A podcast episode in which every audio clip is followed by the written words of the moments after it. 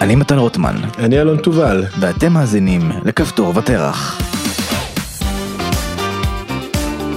בפרק הזה דיברנו עם אריאל פינקלשטיין. אריאל הוא ראש פרויקט שלטון מקומי במכון הישראלי לדמוקרטיה, חוקר שלטון מקומי, דת ומדינה וחרדים, בוגר תוכנית הצוערים לשלטון מקומי של משרד הפנים ומומחה לנושא רשויות מקומיות. את השיחה הזו פיצלנו לשני חלקים. בחלק הזה נדבר על השלטון המקומי בישראל ועד כמה הוא חלש ביחס לרשויות מקומיות אחרות בעולם. דיברנו על ההשפעה הפוטנציאלית של הרשויות המקומיות בישראל להיטיב עם התושבים ועל איך שהריכוזיות מוקמת בכך. עוד דיברנו על החשיבות של חיזוק הדמוקרטיה ביחס לשלטון המקומי ועל האפשרות לצמצום השחיתות באמצעות הביזוריות. בואו נתחיל. אריאל, בכנות, מלבד לאסוף את ההשפעה שלי, שזה משהו שאני מצפה בקצר, בקוצר רוח, למה שלמישהו בכלל יהיה אכפת מהרשות המקומית שלו? מה זה מעניין? מהרבה סיבות, כי תחשוב על בן אדם עכשיו שקונה דירה, או מתעניין לג... איפה לגור. מה בעצם מעניין אותו? Okay. אוקיי. מעניין אותו הרבה דברים חוץ מההשפעה. מעניין אותו איך נראית מערכת החינוך במקום. לרשות המקומית נכון. יש הרבה השפעה איך נראה הבית ספר, ומה קורה בבית ספר, ואיפה ממוקם הבית ספר. מעניין אותו האם יש גינות ציבוריות, האם האזור מטופח. מי מחליט על הגינות הציבוריות? הרשות המקומית. מעניין אותו הרבה דברים שהרשות המקומית יש להם השפעה עליהם. אבל אחרי כל זה, בסוף בישראל באמת פחות מעניין את התושבים, הרשות המקומית, מאשר במדינות אחרות בעולם, כי הרשויות המקומיות בישראל הן חלשות הרבה יותר מהרשויות המקומיות אחרות בעולם. והשלטון המקומי, אם הוא היה נראה כמו שהוא נראה במקומות אחרים בעולם, היה הרבה יותר אכפת לנו, הוא היה משפיע הרבה יותר גם על החינוך, מאשר מה שהוא משפיע היום, okay. שהיום ההשפעה שלו היא חלקית, וגם על תחבורה ציבורית וגם על היבטים אחרים. אז זה חשוב לך היום, אבל הייתי רוצה שזה יהיה הרבה יותר חשוב לך, שהמערכת השלטונית בישראל תד... תעבוד, שהשלטון המקומי יהיה לו הרבה יותר סמכויות, ואז באמת הוא יהיה יותר חשוב לך. מה, מה קורה בעולם? ניקח את הנושא של הסמכויות, נתחיל בנושא של הסמכויות של הרשויות המקומיות, אז כמעט בכל תחום שתיגע בו, שרשויות מקומיות בישראל עוסקות בו, אתה תראה שבמדינות אחרות בעולם, לשלטון המקומי יש הרבה יותר סמכויות. קח את תחום החינוך. אוקיי. Okay. תחום החינוך, לפי מדדים של ה-OECD, יש, יש מדדים של ריכוז וביזוריות בחינוך, כן? וישראל, הביזור והריכוזיות בחינוך זה לא רק על הציר של שלטון מקומי, כי יש גם בתי ספר, שלטון מקומי הוא חלק מהמרכיב, ולפי מדדים של ה-OECD, ישראל היא במודל הכי ריכוזי. הרשויות באופן רשמי, אולי נדבר אחר כך על הלא רשמי, אבל באופן רשמי הרשויות בישראל אחראיות בחינוך על הקיר וגיר. שזה על, ה, על הפיזי. זאת אומרת מבנים. כן, על המבנים, על ה... זה, יש להם השפעות על ה, איפה ייפתח בית ספר וזה, הם, הם בפועל מצליחות להשפיע הרבה יותר, אבל זה לא סמכויות שיש להם. אמ, אז בתחום של החינוך, במדינות, אחר, במדינות אחרות הרשויות הרבה יותר מעורבות. בישראל משרד החינוך מנהל באופן ישיר את uh, בתי הספר היסודיים וחטיבות הביניים. זאת מורה בבית ספר יסודי הוא עובד משרד החינוך בישראל, כן?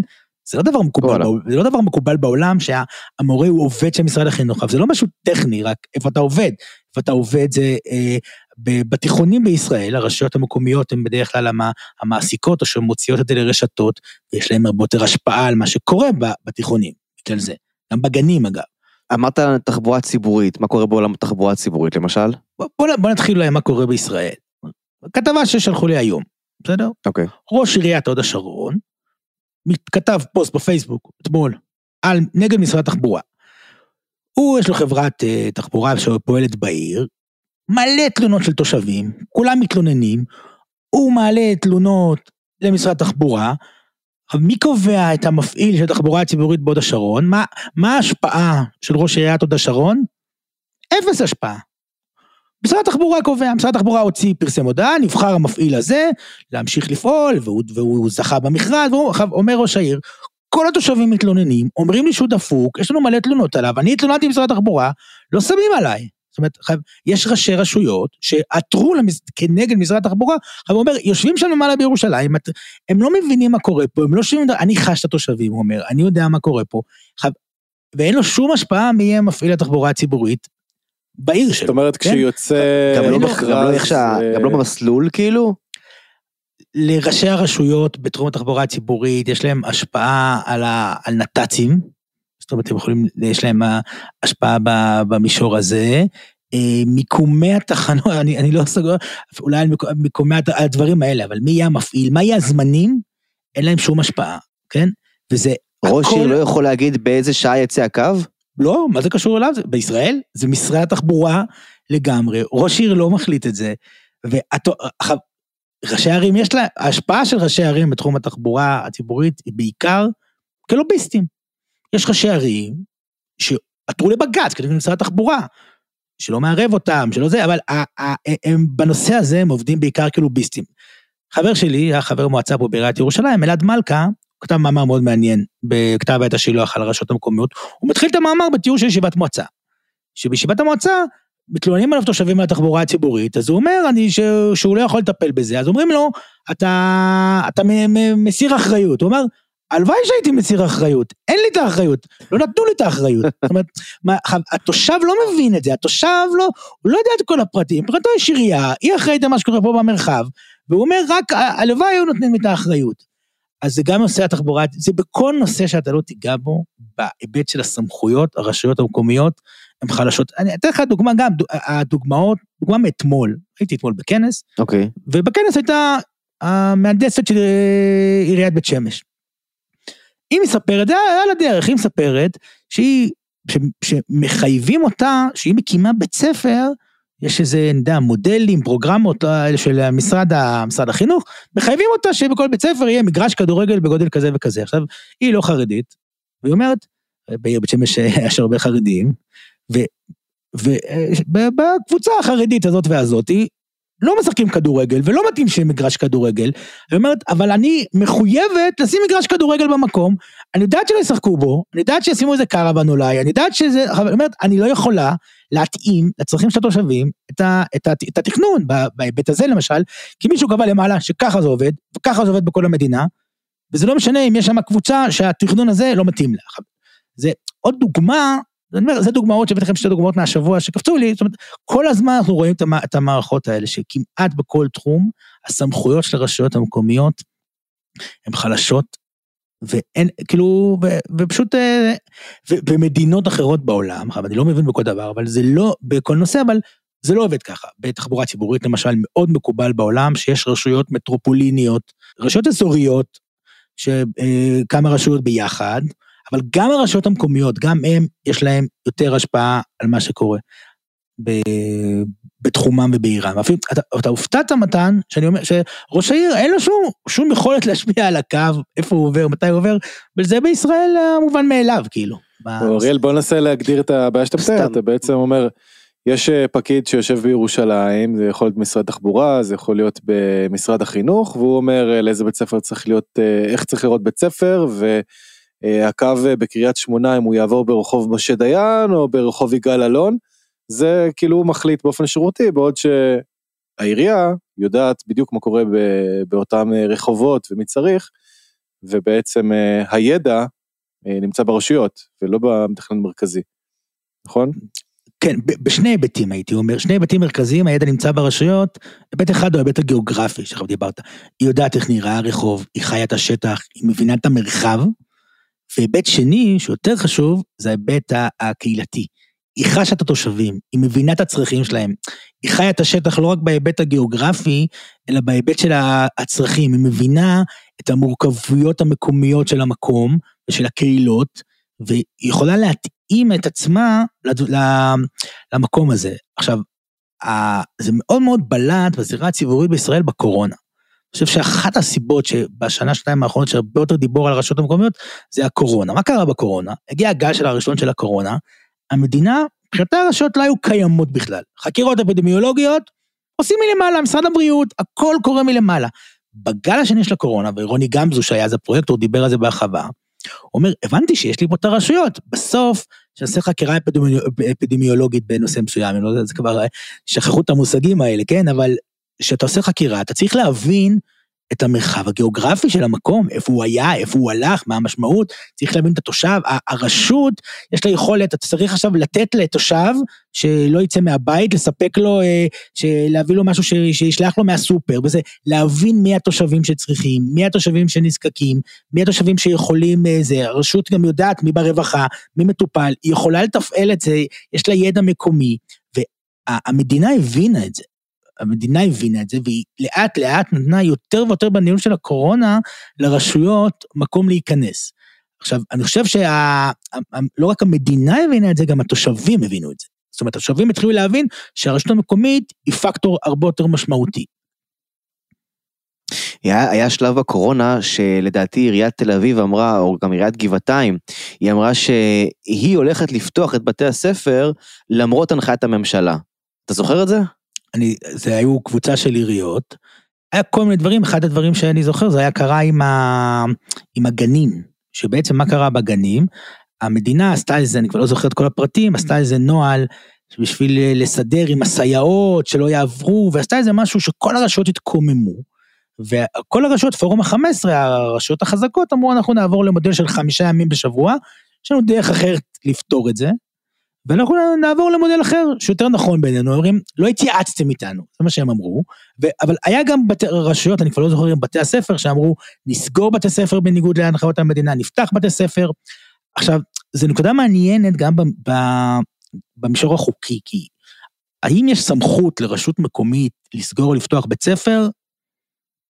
לא ממש, אפשר להתווכח מה אומר החוק, וזה משקף את מה שקרה בישראל, הסמכויות של הרשויות מאוד מאוד חלשות, אבל מה שקרה במיוחד החל משנות ה-70, החל מהבחירה הישירה שראשי הערים התעצמו, החל משנות ה-70 ראשי הערים נבחרים באופן ישיר.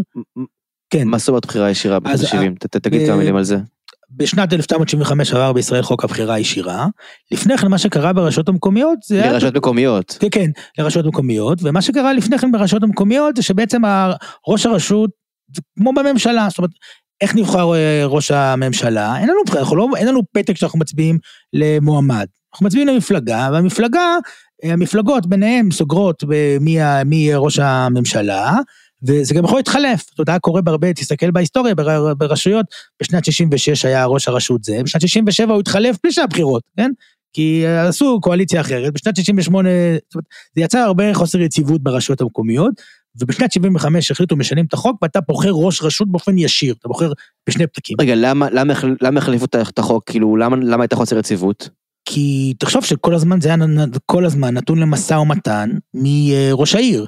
כי אם עכשיו אתה רבת עם אה, חבר מועצה, אז אה, חבר מועצה, יש לך קואליציה נגיד של 61 אה, במונחים של הממשלה, אבל קואליציה על האדם הבודד, ורבת איתו, רב ראש העיר רב עם חבר המועצה, אז הוא אומר, טוב, אני עובר לאופוזיציה, ו, ונביא חבר, וכל הזמן, זה יצר אי יציבות של, ה, של המערכת. בעצם, בעצם אחוז החסימה היה נמוך. לא זה, לא, זה לא, זה לא קשור לאחוז החסימה דווקא, אחוז החסימה... כי אתה יכול להגיד אותו דבר לממשלה הרגילה, זאת אומרת, למה בממשלה, למה בשלטון המרכזי, יש יציבות גבוהה יותר, למרות שאין בחירה ישירה. אין יציבות גבוהה יותר. הכל בשלטון המרכזי, כן, אין יציבות גבוהה. מה שאריאל אומר, יש לך עידית סילמן כזאת בכל אה, מועצה, שעוברת מצד לצד, ואז אה, נפלה, נופלת הקואליציה.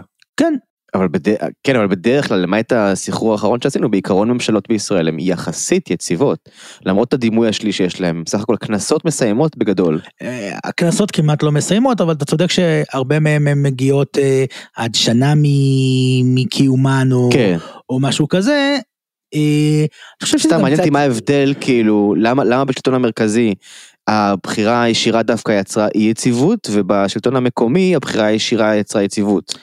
בשלטון הארצי, מה שקרה, הבחירה הישירה, הבעיה שלה לא הייתה שהיא יצרה אי יציבות, הבעיה הייתה שהיא. היא, החלישה את המפלגות הגדולות, וזה פגע ב... זה, זה, יותר מאשר זה גרם לאי יציבות, פשוט פגע ב, ביכולת למשול, הייתי אומר. זה, זה לא, אה, לא, לא חושב שהחליפו את ה... אה, ביטלו את הבחירה הישירה בשלטון המרכזי בגלל אי יציבות. זה היה, זה הקטין את המפלגות הגדולות, חיזק מפלגות קטנות, ו, ו, ו, וזה לא אפשר, אה, לא אפשר לפעול. בש, בשלטון המקומי, זאת אומרת, גם המנגנון הוא אחר, היום, נדבר על זה אולי גם בהמשך, ראשי הרשויות הם מאוד חזקים מאז הבחירה הישירה, והמועצה, יש לה פחות סמכויות ביחס לכנסת, ואז זה מאוד מאוד חיזק את ראשי הערים, וגרם ליציבות. יש לזה בעיות לדעתי, אבל זה, זה היה מהלך טוב. והמהלך הזה, נחזור למה שדיברנו מקודם, המהלך הזה הוא גם, הוא היה חלק מחיזוק בכלל של הרשויות, הוא השפיע על זה, לא יודע, לא אומר שזה רק היה הוא, והרשויות התחילו להתעצם ולהיכנס לתחומים שפעם הם לא התעסקו בהם. אנחנו רגילים היום שתלך לכל רשות מקומית כמעט, יגידו לך חמש יחידות מתמטיקה, חמש יחידות אנגלית, אני קידמתי את זה, בעבר ראשי הרשויות לא התעסקו בזה, לא עניין אותם. התושבים התחילו לפנות לראשי הרשויות, ואז למרות שלראשי הרשויות אין איזה סמכות בנושא המתמטיקה או האנגלית, הוא אומר, אני אקצה לזה תקציב, ואני אקדם את זה, ואני אדבר על זה, ואני... וראשי הרשויות לאט לאט התחילו להתעצם ולהיכנס לדבר, לדברים, זה, זה בדיוק הדוגמה שאמרת, האם לראש, לראש רשות יש, יש אפשרות לפתוח בית ספר, או לסגור בית ספר, או לפי זה, אין לו סמכויות, הסמכויות שלו בחוק לדעתי, הן לא נותנות לו את זה, אבל הוא אומר, אני עושה את זה. עכשיו, אה, צריכים לריב איתו בשביל שיעשה את זה, הדוגמה של הסייעות שהבאתי, שהם אמרו, אנחנו נסדר אחרת ממה שאתם אמרתם, אנחנו, המדינה צריכה לריב איתם בשביל זה, זאת אומרת, הם התחילו להיכנס לתחומים אפורים, שחלקם אפורים, אומרים, אני נכנס לזה ואני עושה את זה, בחינוך זה היה בהיבטים של הפדגוגים, או, אתה מבין, בהיבטים החינוכיים יותר. אומרים, אנחנו נכנסים לזה, זה מעניין אותנו, אנחנו לוקחים מהכספים שיש לנו ומשקיעים בזה, ואנחנו מתערבים בזה. עכשיו, זה, לא בכל דבר אפשר לעשות את זה, כי יש תחומים שבחינוך היה להם, הם חלק מהמנגנון, זה מה שאמרתי קודם, הם חלק מהמנגנון הפונקציונלי, אז ברגע שאתה חלק מהמנגנון הפונקציונלי, אתה כבר יש לך זרוע בדבר, אבל בתחבורה ציבורית זה לא ככה, אבל דווקא ניתן דוגמא בתחבורה ציבורית. תחבורה ציבורית בשבת. אני לא כן. לגמרי הבנתי למה בשיטה של הבחירה הישירה, אה, בעצם ההשפעה של התושבים על אה, הדחיפה של התושבים כלפי ראש העיר יותר חזקה. כי לכאורה אתה יכול להגיד, טוב, נגיד בשיטה קואליציונית כזאת, כל חבר מועצה יכול לדרוש כל מיני דברים בשביל להחזיק את, ה, להחזיק את הקואליציה. כן, אני לא, אני לא התכוונתי שהיחס בין התושבים לראש הרשות, אני, אני, הבחירה הישירה הייתה חלק ממהלך שחיזק את ראשי הרשויות. וזה מנותח, חלק מהתהליכים שאמרתי הם כנראה לא קשורים לבחירה הישירה, כנראה קרו בלי קשר. אבל אני חושב שהבחירה הישירה, זה שהיא חיזקה את ראשי הרשויות, היא נתנה להם יכולת יותר להיות דומיננטיים. ראש רשות שנמצא גם בתפקיד שלו, כמו שאנחנו מכירים איזה 10 ו-15 ו-20 שנה, שזה נהיה גם משהו יותר נפוץ הדבר הזה, הוא, הוא יכול להיות יותר, יותר דומיננטי ולהיכנס לתחומים ש, שבעבר אולי הוא לא היה נכנס בהם, נכנס, נכנס אליהם. זאת אומרת, זה היה, זה היה חלק מהמהלך של התחזקות הרשויות. במחקר קוראים לזה ביזור דה פקטו. אתה יודע, פה הרשויות התעצמו, אבל לא במסגרת החוקית, ויש לזה גבולות, כן? כי יש תחומים שהם לא יכולים להיכנס אליהם, כמו דיברנו קודם על תחבורה הציבורית, אבל גם פה הם מנסים להיכנס. מה קרה ב-2019 בעיריית תל אביב? עיריית תל אביב וקבוצת רשויות בגוש דן קיימו מיזם של תחבורה ציבורית בשבת. עכשיו, זה לא באמת תחבורה ציבורית, כי אסור להם להפעיל, אז הם עושות איזה שטיקים וטריקים שזה בחינם, וכל מיני דברים כאלה. עכשיו, למה הם עושות את זה? הן אומרות, התושב שלי צריך את זה, המדינה לא מספקת, אני נכנס לוואקום הזה. זאת אומרת, זו חשיבה שלא הייתה פעם ברשות מקומית. זאת אומרת, המדינה לא נותנת, זה סמכות של המדינה, אז מה אני אעשה? תגיד, אתה יודע, אתה נתת שתי דוגמאות, גם של הבתי ספר פתוחים סגורים, גם של התחבורה הציבורית בשבת, או לא ציבורית, תחבורה אה, בחינם בשבת. זה הכל מגיע ממה שקראת לו פורום ה-15? אז פורום ה-15 הוא יותר חזק בזה. מה זה? מי זה הפורום הזה? יש שם כמו פורום של סופר גיבורים. זה פורום של 15 הרשויות החזקות בישראל, זה לא בהכרח הן הכי חזקות, אבל זה פורום של 15 רשויות, רובם במרכז הארץ, רובם גם הייתי אומר עם, עם רוב חילוני, אוכלוסייה יותר חזקה סוציו-אקונומית, תל אביב שמה. עשירות יותר? יותר, ובדיוק זאת הנקודה, הן יותר עשירות גם, יש להם הרבה הכנסות אה, עצמיות והכנסות מארנונה, ויש להם הרבה כסף שהוא מגיע מעצמם, ולא מגיע מהמדינה. מה זאת אומרת? איך, איך עובד הכסף? איפה הכסף? אני יכול, אני אפרוט את זה לכמה נקודות. אוקיי. תקציב הרשויות בעולם הוא פי שתיים מאשר בישראל, ביחס, אתה יודע, ביחס לתוצר, ביחס לממשלה, זאת אומרת, באופן היחסי, לפי המדעים של ה-OECD, תקציב הרשויות ביחס לתוצר הוא נמוך, כאילו, אנחנו נמוכים פי שתיים. מה המשמעות של זה? קודם כל, שהרשויות עושות הרבה פחות. יש הרבה דברים שבישראל הרשויות אין להם קשר אליהם, ובעולם אתה תגלה שרשויות עושות אותם. בריאות למשל, אני מסתכל, בת... אני בהתחלה הסתכלתי בכל מיני אה, דברים של ה... ב... ב... בעולם, אני רואה תקציבי בריאות.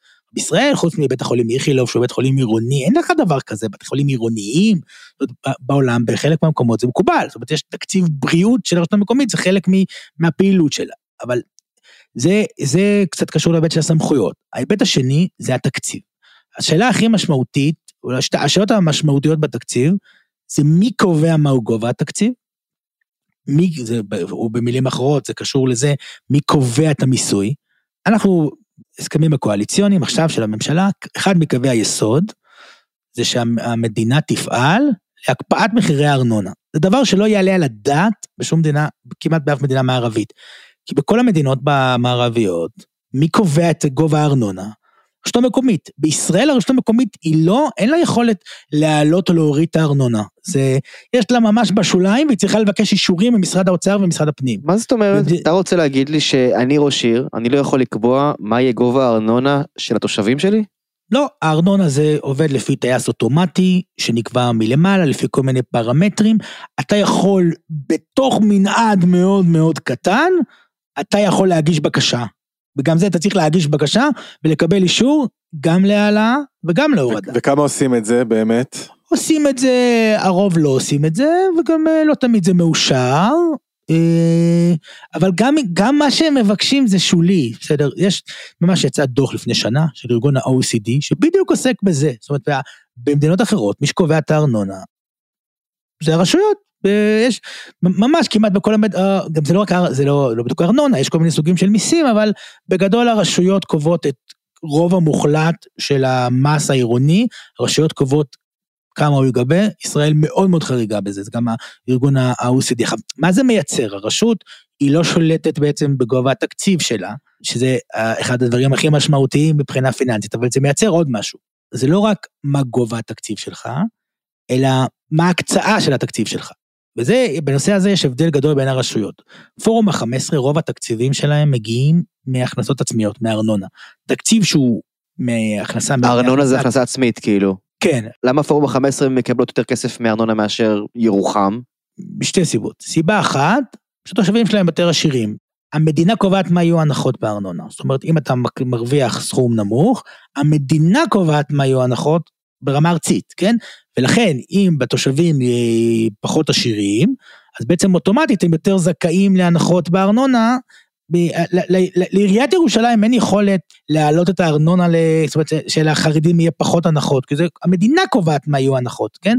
וחרדים שהם יותר עניים משלמים פחות ארנונה. מי משלם הרבה ארנונה? מי משלם? אנשים עשירים. מי שיותר, ככל שאתה יותר עשיר, לא, לא, לא, לא עשיר ככוח, ככל שאתה מרוויח יותר, זה, זה עובד במדרגות. זה דבר אחד, אבל הדבר השני שיותר חשוב, שרוב הארנונה בישראל, הארנונה המשמעותית, היא ארנונה מעסקים.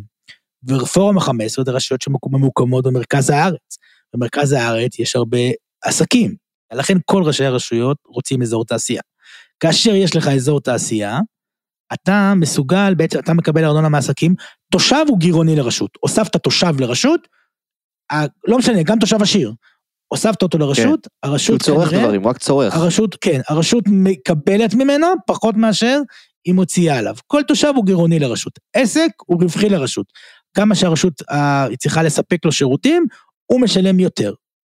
אז הרשויות, מה זה מייצר? שהרשויות, שהזכרנו, פורום ה-15, וגם מועצות אזוריות, תלך, ל, תלך לפריפריה. איפה נמצאים אזורי תעשייה? איפה נמצאים, בדרך כלל הם נמצאים במרחבים, במרחבים מחוץ לערים הרבה פעמים, ששם למועצות אזוריות שיש להם הרבה שטחים, שם נמצאים גם, אתה יודע, מרכזי מסחר גדולים, ובעצם המועצות, המועצות העשירות מרוויחות פה פעמיים, כן? גם כי התושבים שלהם יותר עשירים, אז יש להם יותר כסף, וגם וגם בגלל שיש להם יותר עסקים. עכשיו, יש אנומליות, יש רשויות כמו בני ברק, שהתושבים עניים, אבל יש מלא מרכזי מסחר, אז רשויות כאלה יהיו עשירות, יותר מאשר רשות, אני יודע מה, כמו כפר ורדים נראה לי, שהתושבים מאוד עשירים, אבל אין לה עסקים, אז היא לא רשות עשירה.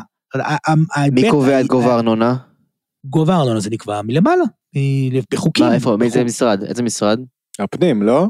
או משרד האוצר והפנים. זה שילוב של משרד הפנים, והאוצ... משרד הפנים והאוצר שאליהם, יש איזה מנגנון של טייס אוטומטי שהוא ב...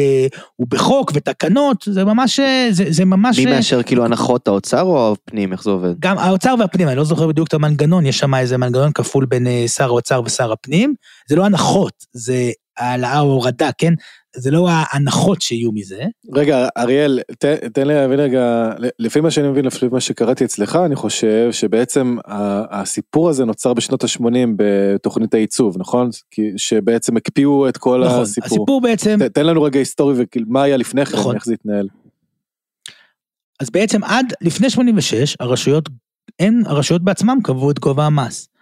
אה, זה היה לפני 86, בתוכנית הייצור 85-6, מה שקרה שכחלק מהרצון של המדינה לשלוט על כל ההיבטים הפיננסיים, אז אה, זה, תוכנית הייצוב יצרה ריכוזיות של משרד האוצר כלפי משרדי הממשלה, אבל גם כלפי השלטון המקומי. ואז קבעו שבעצם, אה, כדי שלא יהיה גירעונות, לא יודע מה, המדינה היא קובעת את גובה המיסים גם לרשויות. זה בעצם אה, תוצאה של אה, באמת של תוכנית העיצוב. בעצם אתה אומר אבל רגע שהבנצ'מרק שנקבע עכשיו לצורך העניין אה, גובה הארנונה בעירייה ספציפית הוא משקף איזושהי נקודה היסטורית בשנת 85-6 ומשם אולי מתקנים קצת פה לשם אבל.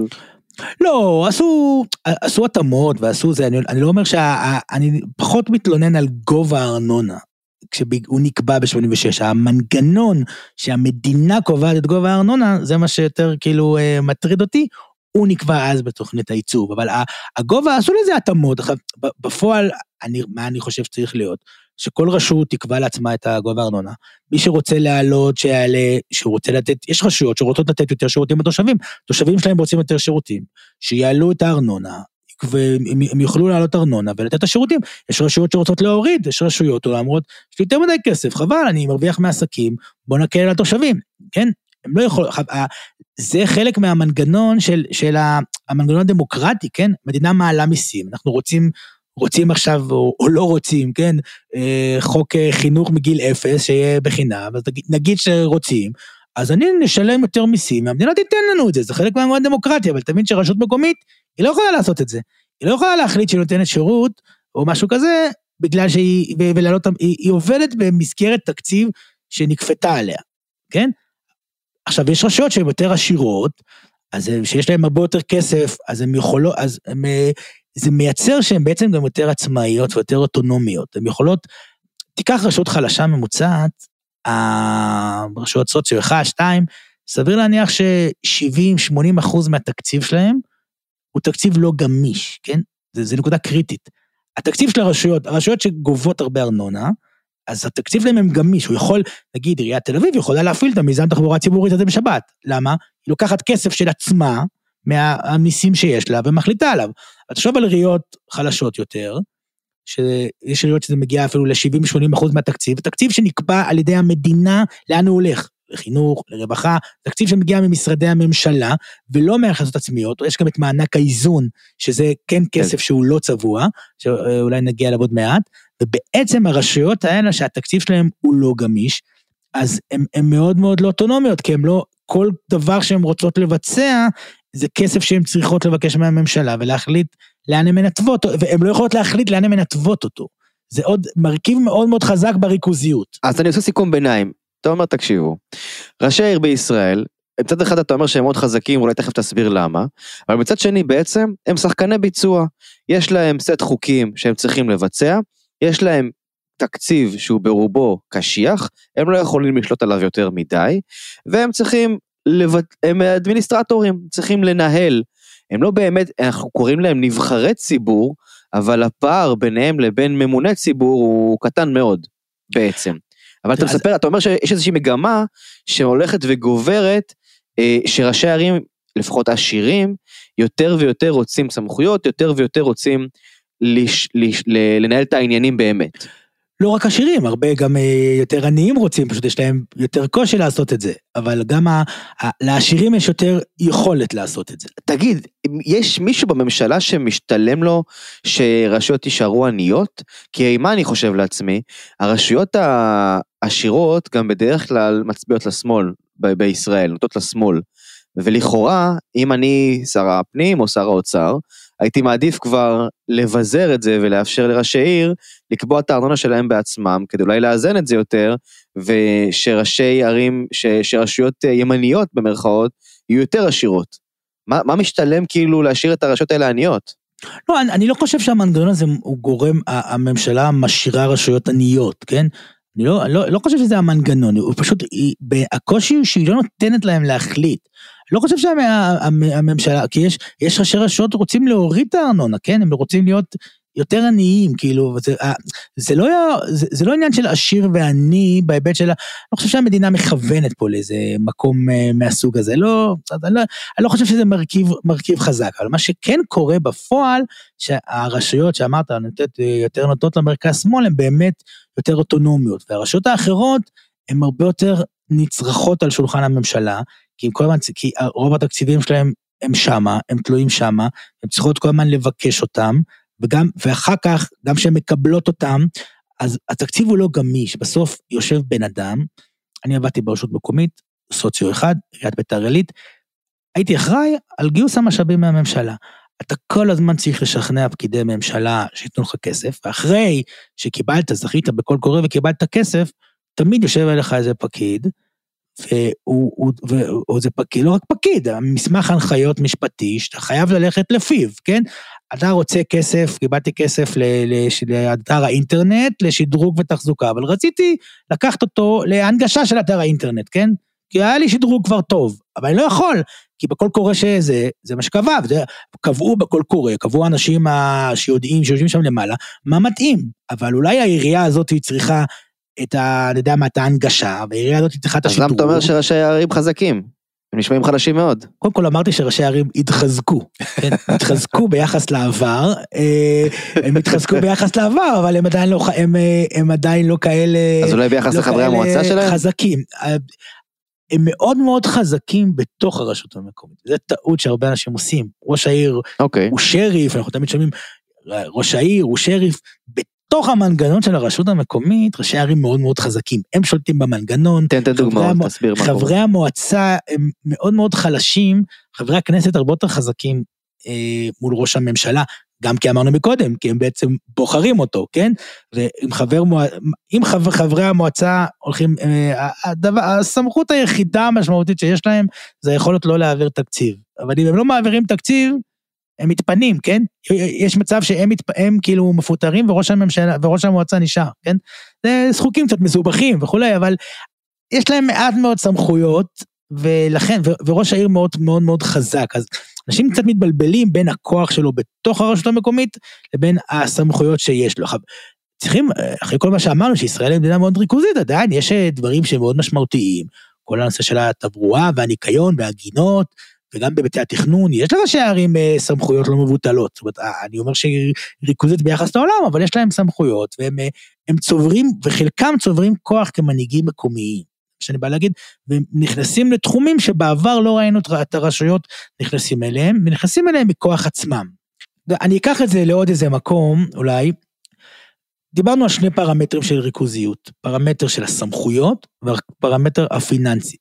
בעצם מעל כל זה מרחב פרמטר שהוא כאילו ה, ה, המבנה הבסיסי של, ה, של הריכוזיות במדינה, זה מה המאמץ של הרשויות המקומיות. ברוב המדינות המערביות יש חוקה, או, לא, או לפעמים זה גם בחוק, שקובע שהרשויות המקומיות יש להן מעמד אוטונומי. בישראל אין, אין, אין, אין שום דבר כזה. עכשיו, זה לא, לא רק איזה מנגנון ספציפי בחוקה, יש לזה היבטים אחרים. בישראל יש מנגנון שקוראים לו אולטרה וירס, מה זה אומר? הרשות המקומית מותר לה לעשות רק מה שמותר לה בחוק. ברוב המדינות המנגנון, נקרא מנגנון אה, כושר כללי, זה המונח המקצועי, שהרשות המקומית יכולה לעשות מה שהיא רוצה, אם לא נאסר עליה בחוק, כן?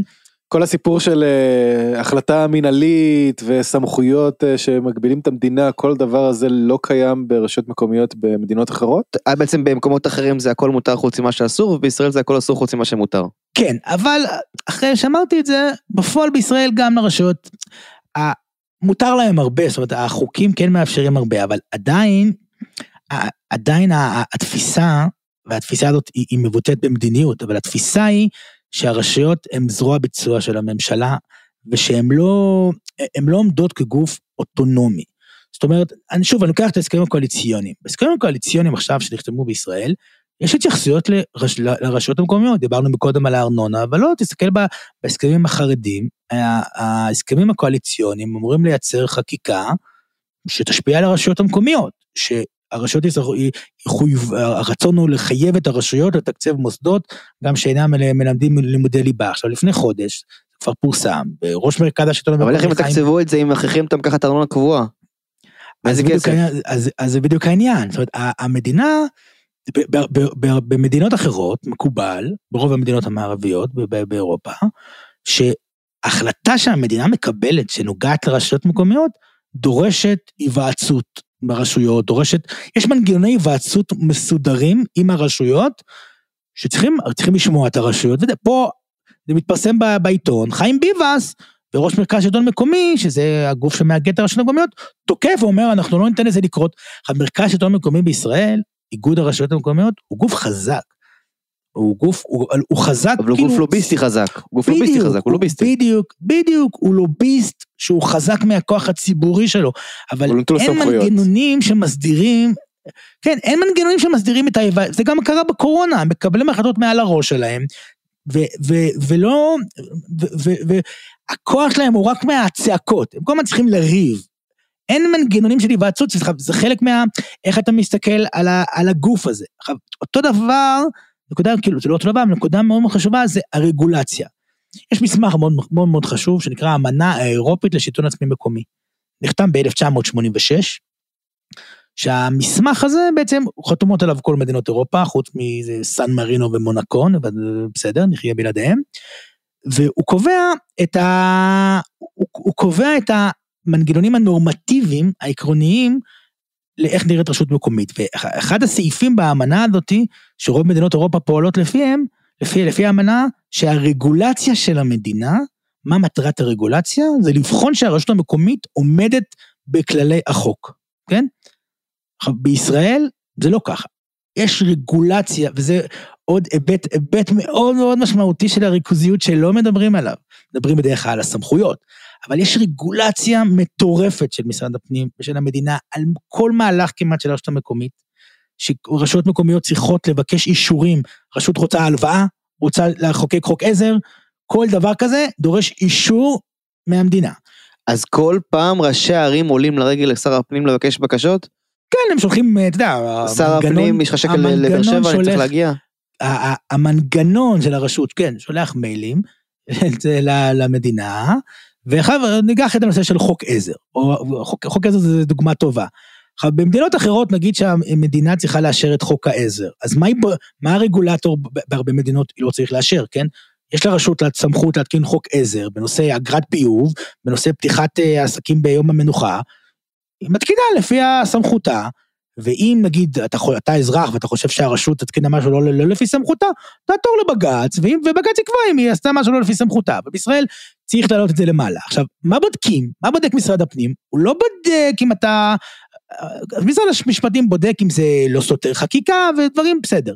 אבל מה משרד הפנים בודק? יש שם אנשים במשרד הפנים שעושים תחשיבים כלכליים על חוק העזר. הם דנים, הם דנים בתוכן של חוק העזר. קובעת האמנה האירופית ש...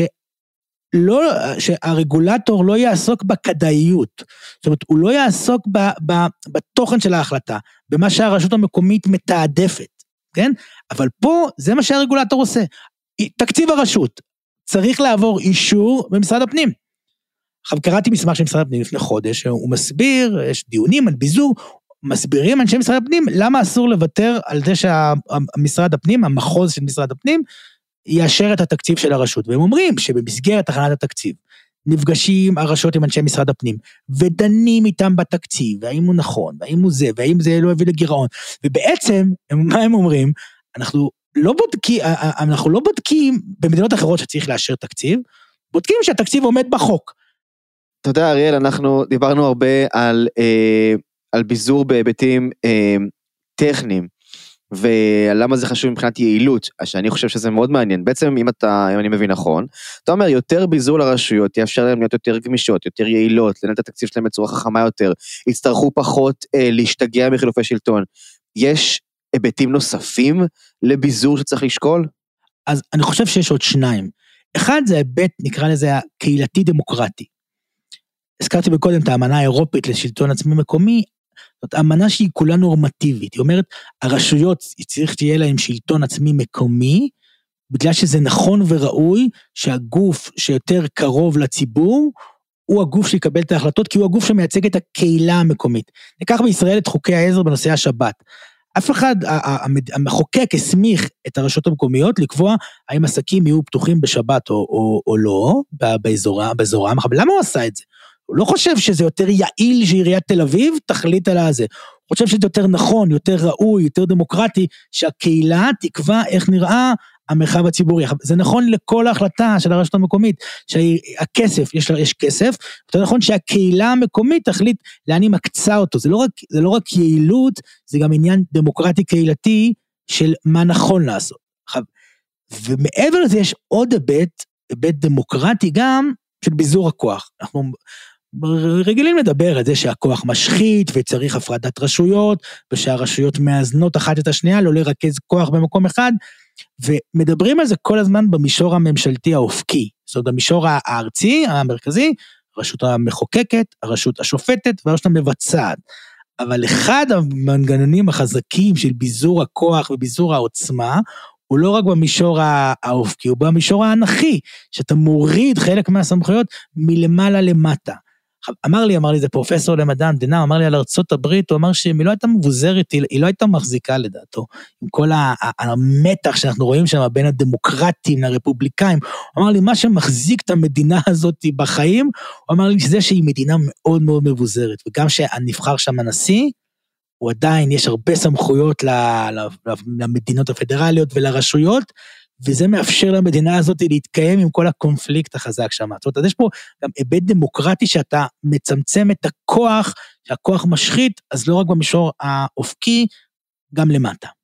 אה, אם אנחנו נותנים לרשויות המקומיות לפעול בצורה שהיא יותר עצמאית אה, ומבזרים את הסמכויות, אה, ובצד השני עדיין משאירים את מה שנקרא מענקי איזון, זאת אומרת שרשויות שהן, יש להן פחות הכנסות, הן יותר חלשות, מקבלות כסף מהמדינה. אז בעצם אה, אנחנו משאירים איזשהו תמריץ אה, באופן אה, של השלטון העצמי להיות נזקקים שמקבלים כסף מהמדינה ולאו דווקא להגיע לעצמאות בריאה. אז זאת אומרת יש פה איזשהו מתח שצריך להבין אותו. אז זה נכון הסיטואציות שאני מתאר של רשויות שהופכות להיות עניות? יש פה קצת תיאור לא נכון הרבה פעמים של מענקי האיזון, בדיוק ראיתי איזה עיתונאי כלכלי שאני מאוד מעריך, שככה הוא תיאר את זה, שהמענקי האיזון נותנים תמריץ לרשויות להיות גירעוניות. זה היה ככה בעבר אגב, בעבר הנוסחת מענק האיזון קבעה שרשות שגובה פחות, אז היא תתומרץ יותר, שינו את זה. היום זה לא נותן לך תמריץ לגבות פחות, וזה לא נותן לך תמריץ להיות עני. בכלל אפשר להסתכל על מענקים ממשלתיים, לצורך העניין היה אפשר לקבוע שהמדינה תגבה את כל המס, דרך מס הכנסה, ותעביר לרשות המקומית, בכל ה... זה, תעביר לרשות המקומית את הכסף, זה היה מייצר לא מעט גמישות, זאת אומרת, תחשוב שאם הכסף היה עובר שהוא לא צבוע. זאת אומרת, אז אני לא, אני לא בטוח שההסתכלות שה, על מענק האיזון, כאילו זה מעודד אה, תמריצים שליליים, היא, היא נכונה. השאלה היא, השאלה היא, זאת אומרת, מענק האיזון פשוט ניתן, כי הרשות, המדינה אומרת לרשויות, אני מונעת מכם לגבות, ולכן אני אה, אתן לכם כסף בחזרה. אפשר, אפשר לתת להם לגבות כמה שהם רוצים, עדיין בישראל אני חושב, יש כמעט בכל דבר יש לנו תקצוב דיפרנציאלי, בחינוך, רווחה, ועדיין בישראל ירצו לתת לחלשים יותר, כמו שנותנים בתחומים אחרים, אז יגידו גם, ב, גם בנושא הזה, ניתן לה, אנחנו מתמרצים את הרשויות החלשות יותר, זה, זה קורה גם ככה בכל מיני תמיכות ממשלתיות, אז, אז זה יקרה גם במענק האיזון, כן? זה לא, אני לא חושב שזה מעודד גירעון. אז, אז במובן הזה, אני, אני, אני, אני, בעיניי זה לא נכון להסתכל על זה ככה, ואפשר לבטל את מענק האיזון ולתת, כאילו, הייתי, לא, לא הייתי רוצה, הייתי רוצה שגם אם הרשויות יגבו, עדיין כאילו, גם בתפיסה הישראלית זה ככה, ואני חושב שזה נכון, שייתן לתת להם יותר, אבל לא באופן שמעודד אה, גירעון, והיום לא עושים, היום, היום כבר לא עושים את זה באופן שמעודד גירעון. טוב, אז בעצם דיברנו על רשויות מקומיות בישראל ועל כך שהן ריכוזיות מאוד ביחס, שהמדינה מאוד ריכוזית ביחס אליהן, דיברנו על הביזוריות ועל אספקטי הביזוריות, דיברנו על אה, כמה זה חשוב לבזר אותן שלושה טעמים עקרוניים, אחד זה יעילות ואפקטיביות כפי שראינו בקורונה, והשני, והשניים האחרים קשורים ל, ליכולת של הציבור אה, להחליט החלטות עבור עצמו, ועבור אה, צמצום שחיתויות ברשויות המקומיות, ובעצם אה, הגברת הדמוקרטיה אה, בהן. אז אני חושב שזה מקום טוב לשים נקודה או נקודה פסיק, ובפעם הבאה אולי נדבר על החשש מביזור, או בעצם בוא נתחיל מהאם יש צעדים שננקטים בישראל כיום לביזור, ובהמשך גם למה שלא נבזר, או למה שנימנע מביזור, או מה צריך לשים לב לביזור. אריאל, תודה רבה רבה, היה ממש ממש תענוג לדבר איתך, אה, ואנחנו נשתמע בפרק הבא. תודה רבה. תודה שהאזנתם לכפתור ותרח, תוכנית על אקטואליה, פוליטיקה, חברה, פילוסופיה ומה שביניהם. נתראה שבוע הבא.